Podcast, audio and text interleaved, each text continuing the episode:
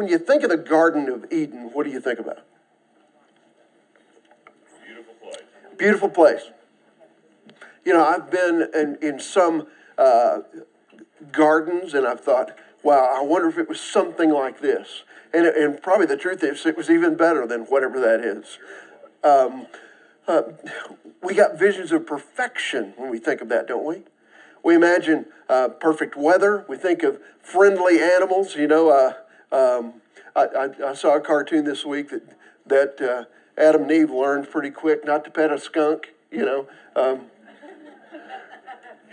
probably don't want to pet a skunk. Um, uh, or, or, or stay a little ways away from a beehive. You know, they probably learned that pretty quick. But otherwise, the animals were pretty friendly, I, I figure, in the garden. Uh, we envision uh, clean water, clean air. You know, it's before pollution and all those things begin to happen as a result of sin. A lot of space, no crowds, didn't ever need a parking space. You know, find a parking space. Um, direct access to God. Could it be any better than that? Didn't have to worry about what to wear. No, and we're going to talk about that a little bit. You just didn't have to worry about what to wear, you know? There was no Dillards, you know, no Nordstrom. and they were always on time. You're right. So, so the idea was whatever perfection and a perfect life, whatever that envisions, whatever you envision of that in your mind, is kind of what was going on. And yet, by chapter 3 in the Bible, the man and the woman that God placed there lost Eden. Um, it, it's interesting to me uh, that it only takes three chapters for all this to, to take place. Um, it's a drama that shakes the foundations of God's created order, which we've been talking about for the last four or five weeks. It changes the whole trajectory of human relationships, of history. We still cope with the, uh, the fallout from what happens in chapter 3. We'll talk about some of that today. Now, Genesis 3 begins with a different kind of presentation of the Bible. The first couple of chapters of the Bible are pretty much narrative. They're telling us what happened in story form or narrative form. By the time we get to chapter 3, we have a drama. It's a story told through the dialogue of the characters. So we hear more. Uh, we hear God talking a little more. We hear Adam speaking. We hear uh, Eve speaking. In fact, if you begin with the first part of chapter 3, you even hear a snake talk. Can you imagine anything worse than a talking snake? Huh? Two talking snakes. Okay, yeah, that, that would do it. Ellie, you're so smart. You're so much smarter than me. You're always one step ahead of me. Uh, can you imagine anything worse than a talking snake? Well, we encountered a talking snake in chapter three, and um, uh, it's interesting what was what was going on there with that snake, and we'll talk about that in a little bit.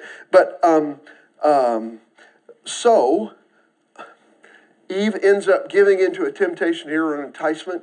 Uh, Adam follows suit. He becomes a pretty willing accomplice in doing this. By the way, it's interesting to me that the original temptation to sin is the same one that you and I hear every every day. If you'll do this, you'll be just like God. You'll be the master of your own fate.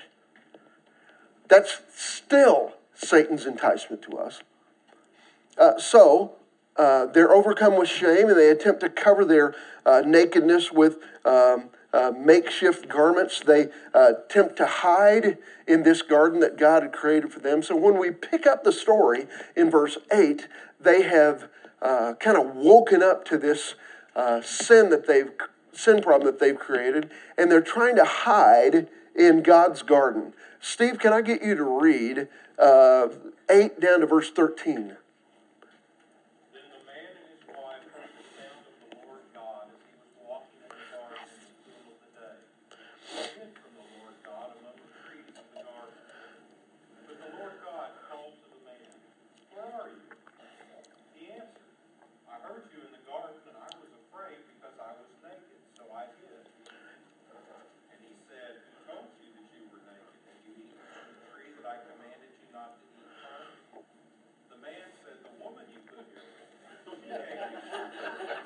And funny.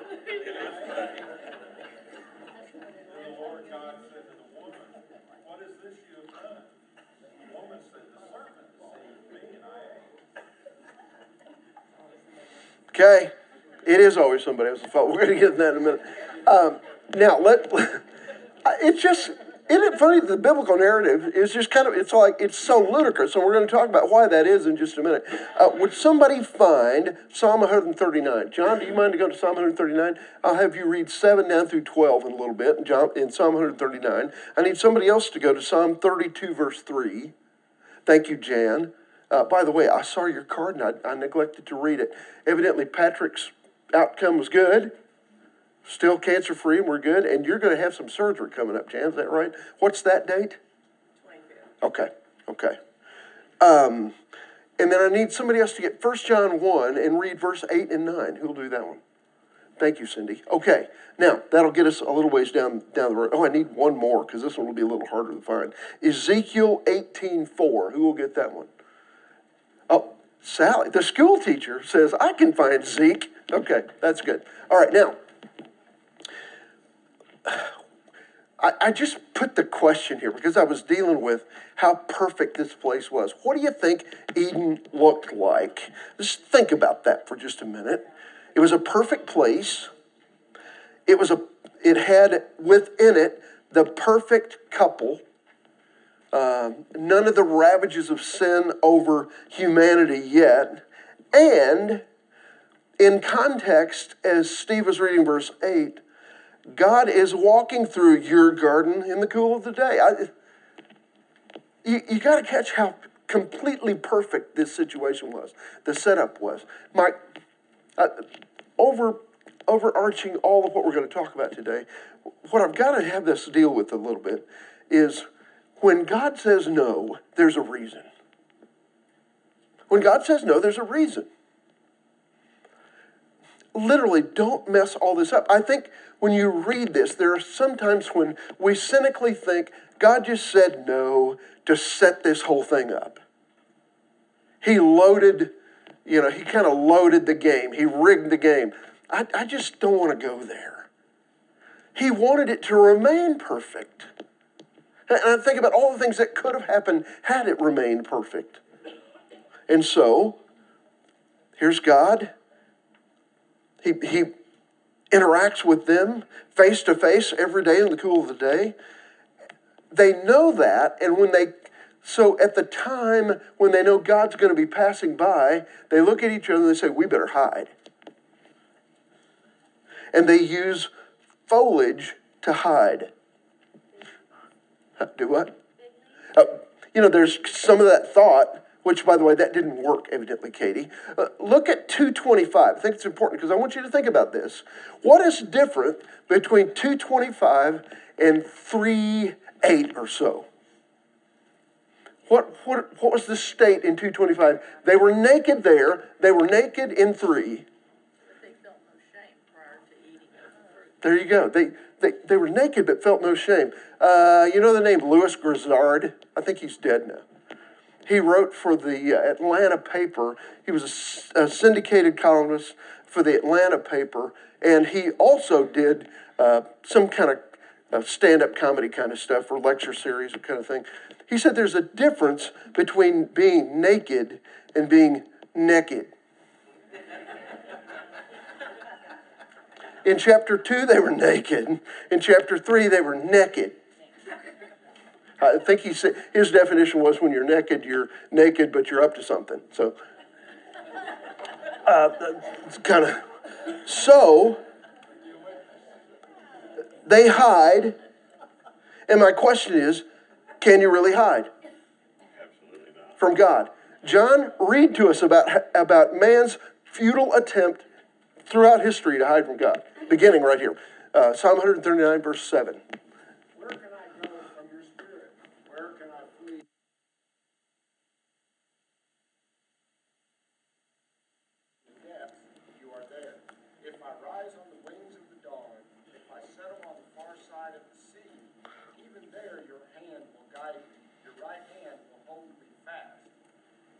say, Surely the darkness will hide me, and the light become night around me. Even the darkness is as light. Can you hide from God? Uh, now, Adam is going to teach us this as he tries in the foliage of God's garden to hide from God and God asks a really, what I believe is a, an incredibly hollow question in verse 9 Where are you? Does, does God need information here? Adam, wh- where are you?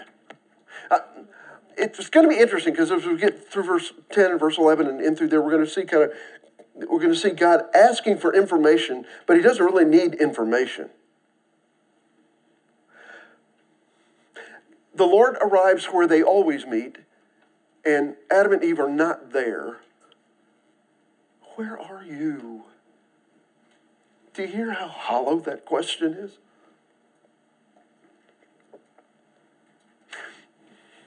If, if I understand, and, I, and I've um, done a little bit of memory work in Psalm 139 and use it a lot, it bathes over my soul a lot as I read Psalm 139 when David is talking about um, this fruitless pursuit of trying to hide from God.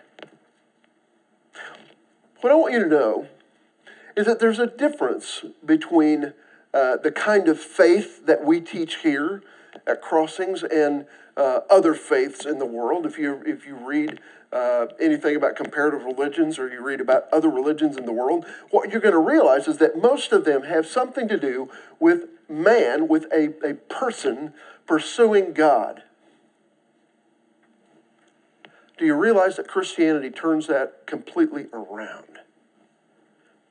God's searching for us.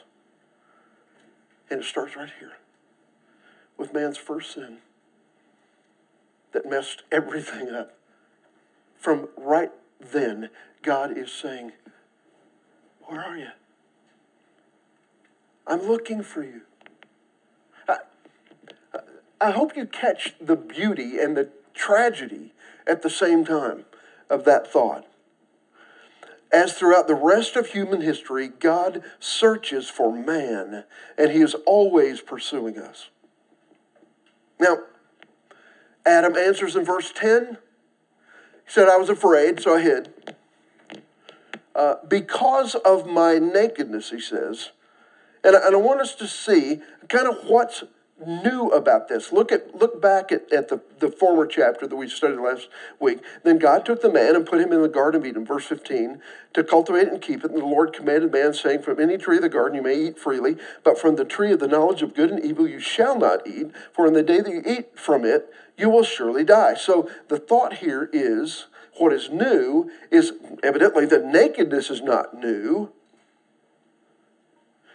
So if he's using the excuse, hey, wait a minute, I was, I was naked, uh, so I had to hide from you.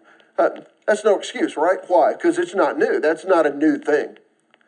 Um, he has been naked from the beginning. He recognizes his nakedness, maybe that's part of it, but he was afraid because of his disobedience. I read this comment this week, and please stick with me here. Don't, don't check out on me for saying something this dramatic, but I think it's true. Sin makes me stupid. It just does. Now, think about that in your own life. Cliff, it probably doesn't make you stupid, but it does me. Okay? It just makes me dumb. I, I get to thinking about the incredible freedom that these two individuals had uh, with everything perfect. They had one rule. There were no Ten Commandments, even. Didn't need them. Just one. And so Adam here, in his shame, breaks that one rule, and in his shame, he says, No, I'm hiding from you because I'm naked. Again, God asks a question for which he doesn't need any information. Look at verse 11. Who told you you were naked? Have you eat? And here's here's he, I want you to catch what's happening in the middle part of verse 10. I'm sorry, verse 11. It, he's giving him a chance here. You were naked yesterday. What changed? Okay, I'm supposing God says, could it be because you ate from that tree I told you not to eat from? Now, catch this. And for the first time ever in thinking about this story, this is not a story I think about a whole lot. So, for the first time this week in thinking about this story and some of the study I've done, I began to think about what God is doing here, I think, is He's giving Adam a chance to confess. I hid because I was naked. Well, time out, pal. You were naked yesterday. Could it be? Isn't it interesting? God didn't need information here verse 11. Could it be it's because you ate of the tree I told you not to eat of? Could it be? I wonder how the storyline would have changed if Adam would have said, uh, You got me there. I, you know, that's the deal. Sorry. But he didn't do that. He, he didn't do that. And I, I wonder in verse 11 that God is trying to elicit a confession. And Adam doesn't go with it. Um, he's given him a chance here, I think, to confess. But when given the chance to confess, verse 12, he does what we often do. He tries to, when he realizes he can't hide from his sin, God knows about his sin, he tries to deflect guilt. Now, notice that Adam never says, I did it. Let's, let's think about this for a minute. Did somebody get Psalm 32, verse 3 to hand that one to somebody? Jan, please read that, would you? When I kept silent, my bones wasted away through my groaning all day long. Go ahead and read verse thir- 4. For day and night your hand was heavy on me. My strength was sapped as in the heat of summer. Verse 5. Then I acknowledged my sin. There you go. And I did not cover up my. I said, I will confess my transgressions to the Lord, and you forgave me because of my sin. The Bible tells us that this is David's confession after the Bathsheba sin. And he says, Before I was miserable, I was naked and hiding. But when I acknowledged my sin, you gave me relief. Uh, listen to how John expresses it in 1 John 1, verse 8 and 9. Who's got that? Thank you, Cindy. If we claim to be without sin, we deceive ourselves, and the truth is not in us. If we confess our sins, he is faithful and just, and will forgive us our sins, and purify us from all unrighteousness. So there are two things I can do. One of the things I can do is say, you know, I'm pretty much perfect. Or I can say, sin I will, sin I must. If I don't sin, I'll surely bust. I mean, you know, we can say, I didn't write that, by the way. Or we can come clean with it. Lord, man, today was not a good day and we can come clean with it. Because he can deal with it when I come clean with it. Adam didn't do that here. He tries to deflect. Uh, notice that Adam never says, I did it. One of the things I'm not liking about the difference between basketball when I was a kid and basketball now, especially in the NBA, I remember, okay, my favorite uh, player when I was a kid growing up was John Havlicek. Anybody remember him? When John Havlicek got called for a foul, he raised his hand. What do they do now? They either flop or say, hey, wait a minute, I was robbed. Come on. Nobody raises their hand anymore. I did it. Okay, you caught me. I did it. Adam never says, I did it. Instead, he blames his flesh and bone. Remember the week last week? He's, God brings her to him and he says, This is uh, bone of my bone, and flesh of my flesh. Here in by chapter three, he's saying, uh, It was her. And notice here, catch this, because I have missed this. He not only blames her, but he blames God. Did you catch that? The one you gave me. How awful is that, guys? I've goofed up and I blame somebody around me, and I eventually blame, well, God did this to me. You gave her to me. Okay, so Eve does a lot better, right? Uh-uh. Verse 3, uh, verse 13. Look at verse 13. What does she do? She follows suit with her husband, and she tries to shift blame. Who does she blame? Serpent, The snake. That talking snake. Dirty, rotten, talking, lying snake. But again, there's no repentance, there's no asking for forgiveness.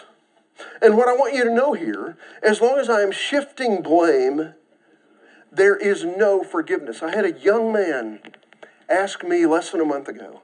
He was, he was reading, um, reading the Gospels, and he came across this idea of the unpardonable sin, and it was bugging him. And he wanted to ask me, What's the unpardonable sin? Can I tell you, I'm not real sure about all that. I, I could talk to you for 45 minutes about it, but I'm still not very sure about it. What I want to say to this is, I know what, one, what an unpardonable sin is. It's a sin for which I do not confess. He can forgive it if you'll get it out of the way. If you'll uncover it, as David said, Jan read. Uh, that's interesting to me. The unconfessed sin. And we read here the first two people to walk in a perfect place. Both of them sinned and both of them failed to confess. There's no indication here ever that they said, Lord, I'm so sorry. None. Okay, we got to move on in the story. Um, John, can I get you to come back and read verse 14, 16, uh, 14 through 17? So the Lord God said to the serpent, Because you have done this, cursed are you above all the livestock and all the wild animals. You will crawl on your belly and you will eat dust all the days of your life. But I will put enmity between you and the woman, and between your offspring and hers. He will crush your head, and you will strike his heel. The woman, he said, I will greatly increase your pains in childbearing. With pain you will give birth to children. Your desire will be for your husband, and he will rule over you. You say seventeen? Yes. To Adam he said, Because you listened to your wife and ate of the tree about which I commanded you, you must not eat of it. Cursed is the ground because of you. Through painful toil you will eat of it all the days of your life. Wow. Okay. Sally, read what Ezekiel says. Now, there evidently is a rule kind of generally assumed that the children have eaten sour grapes, uh, the fathers have eaten sour grapes, and the children's teeth are set on edge. And Ezekiel turns this on its head. For every living soul belongs to me, the Father as well as the Son. Both alike belong to me. The soul who sins is the one who will die. The soul who sins. I can't say she made me do it. I can't say the snake made me do it. The soul who sins is the one who's got to deal with the sin. Okay, so God turns to our friend the serpent. Okay, by the way, I'm loving what God says to the serpent right here, beginning in verse 14. The snake doesn't get a chance to confess. The snake doesn't get any chance to confess. God doesn't say, um, have you thought about your actions here? He doesn't really do that. I th- I'm, I'm really good with this. I'm really good with the fact that he just gets curses from God. Uh, God doesn't question the serpent, he only punishes him. Um, uh, and it's interesting here what is said in 3 1 Now the serpent was more crafty than any beast of the field which the Lord God made. And, uh, and thus the, the temptation that comes. It's interesting to me. I put a couple references for you, if you'll trust me, just to kind of tell you what they are in Revelation 12 and Revelation 20, uh, they, I, John identifies, uh, the, the, revelation of John from God identifies that Satan is the serpent of old. Okay?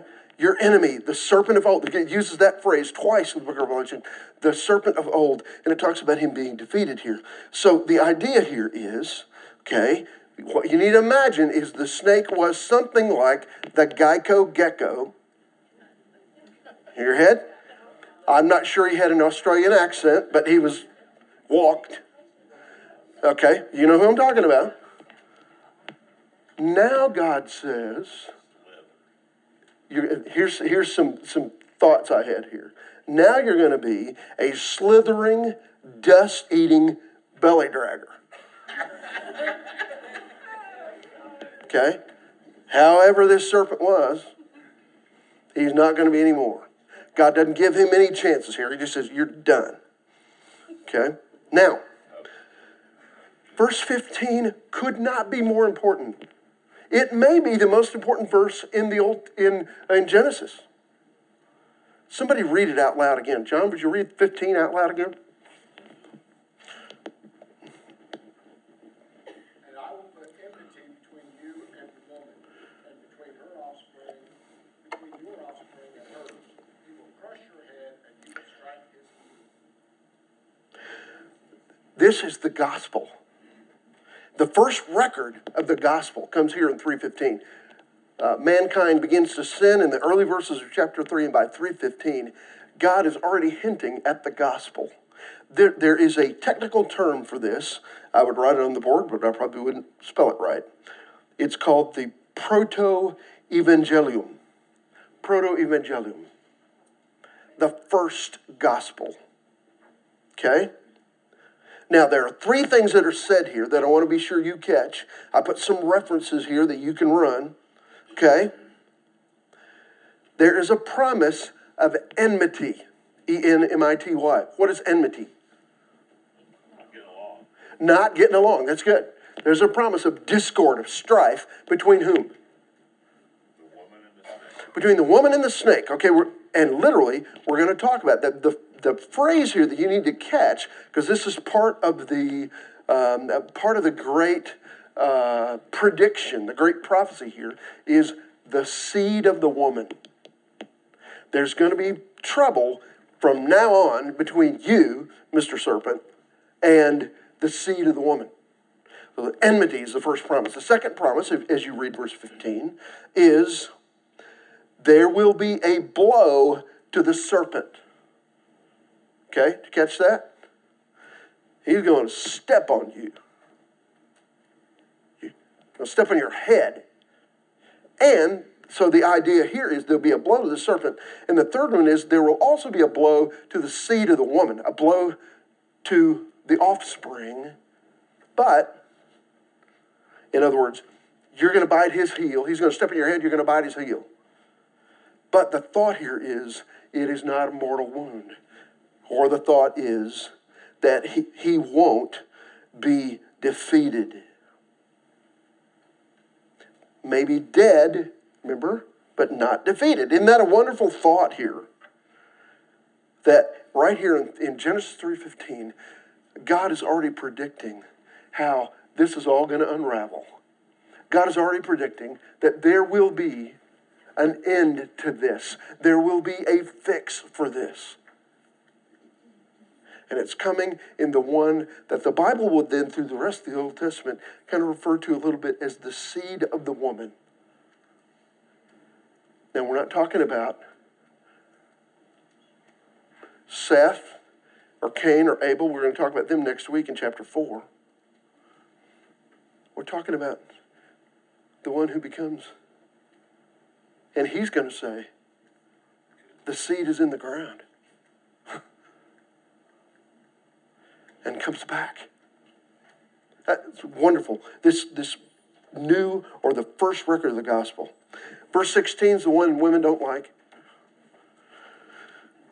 The best I can say here is that uh, we're talking about two pronouncements that he makes uh, to women and to the woman. So both to women in general and to that woman.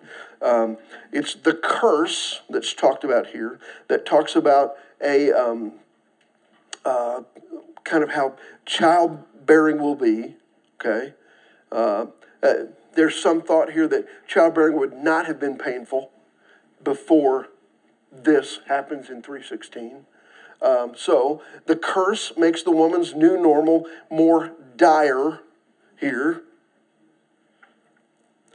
And he he has this interesting statement about uh, a woman being ruled over. That's an interesting word. Um, Your desire will be for your husband, and he will rule over you. Uh, the, the word there is the same word that is used in 118 for governed. Now, I don't know, I'm sh- not sure exactly what's being talked about there. We could spend a lot of time talking about this and probably never completely unravel it. What I do know this is that however their partnership, man and woman, was in the garden in chapter 2, is no more. It's not the same. There is now a hierarchy that was not there before. Um, it just seems like to me, and that is indicated in the New Testament in places like 1 Corinthians 11 3 and Ephesians 5 2 and other places.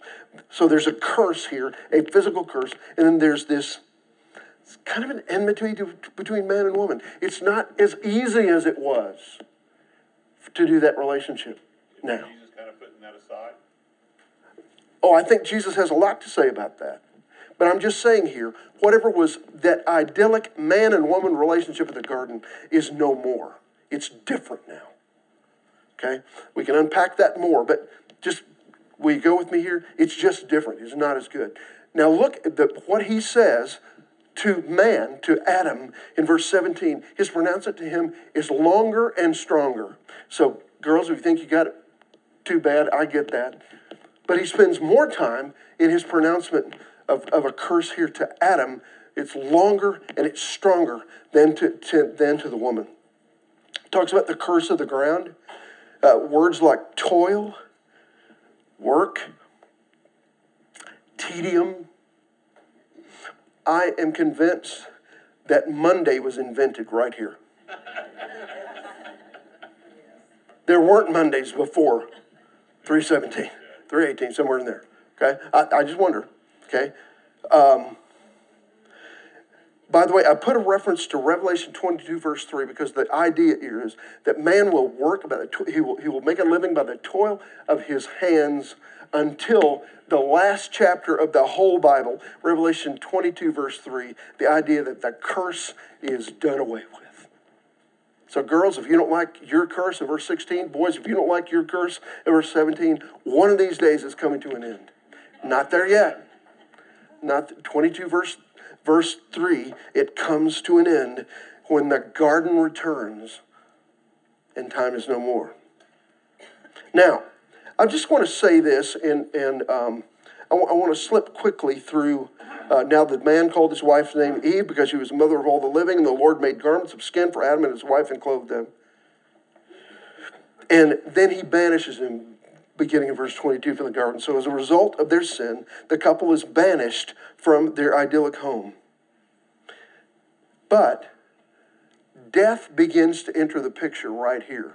God says, We're going to have to send them out of here because what if they eat of the tree of life? Then they'll live forever in this state. We don't want that. So death begins to enter the picture. No more Eden. And the first death recorded in the Bible occurs in verse 21. Look at it. It's implied. What does God do for them in verse 21? The fig leaves didn't work, Katie. That's right. He clothed them with animal skin, but don't miss what happened. In order to clothe them with animal skin, he had to, he had to sacrifice one, one or two or whatever it took. We don't know what it was. Could it have been a lamb? Could it have been a goat? You know, who knows? But the idea was they're covered from then on. Their nakedness is covered with an animal skin, and a death occurs for the first time here in 3, 321. One death covered their sin, and one death still does. There is one source for all of that. God provides for it. You're only going to read about it in the Bible. By the way, if you study activity in Washington, if you study activity in world politics, if you look at any other any other uh, system of ethics, there is still only one place where you're going to get this word. There's only one dispensary of it, and it's the church. And there's only one inventor of it, and it's God. And he starts it right here in 321. It's spelled G R A C E. God gives them grace. It covers their sin, and it requires a blood sacrifice. So did yours and mine. He covered my sin by His grace.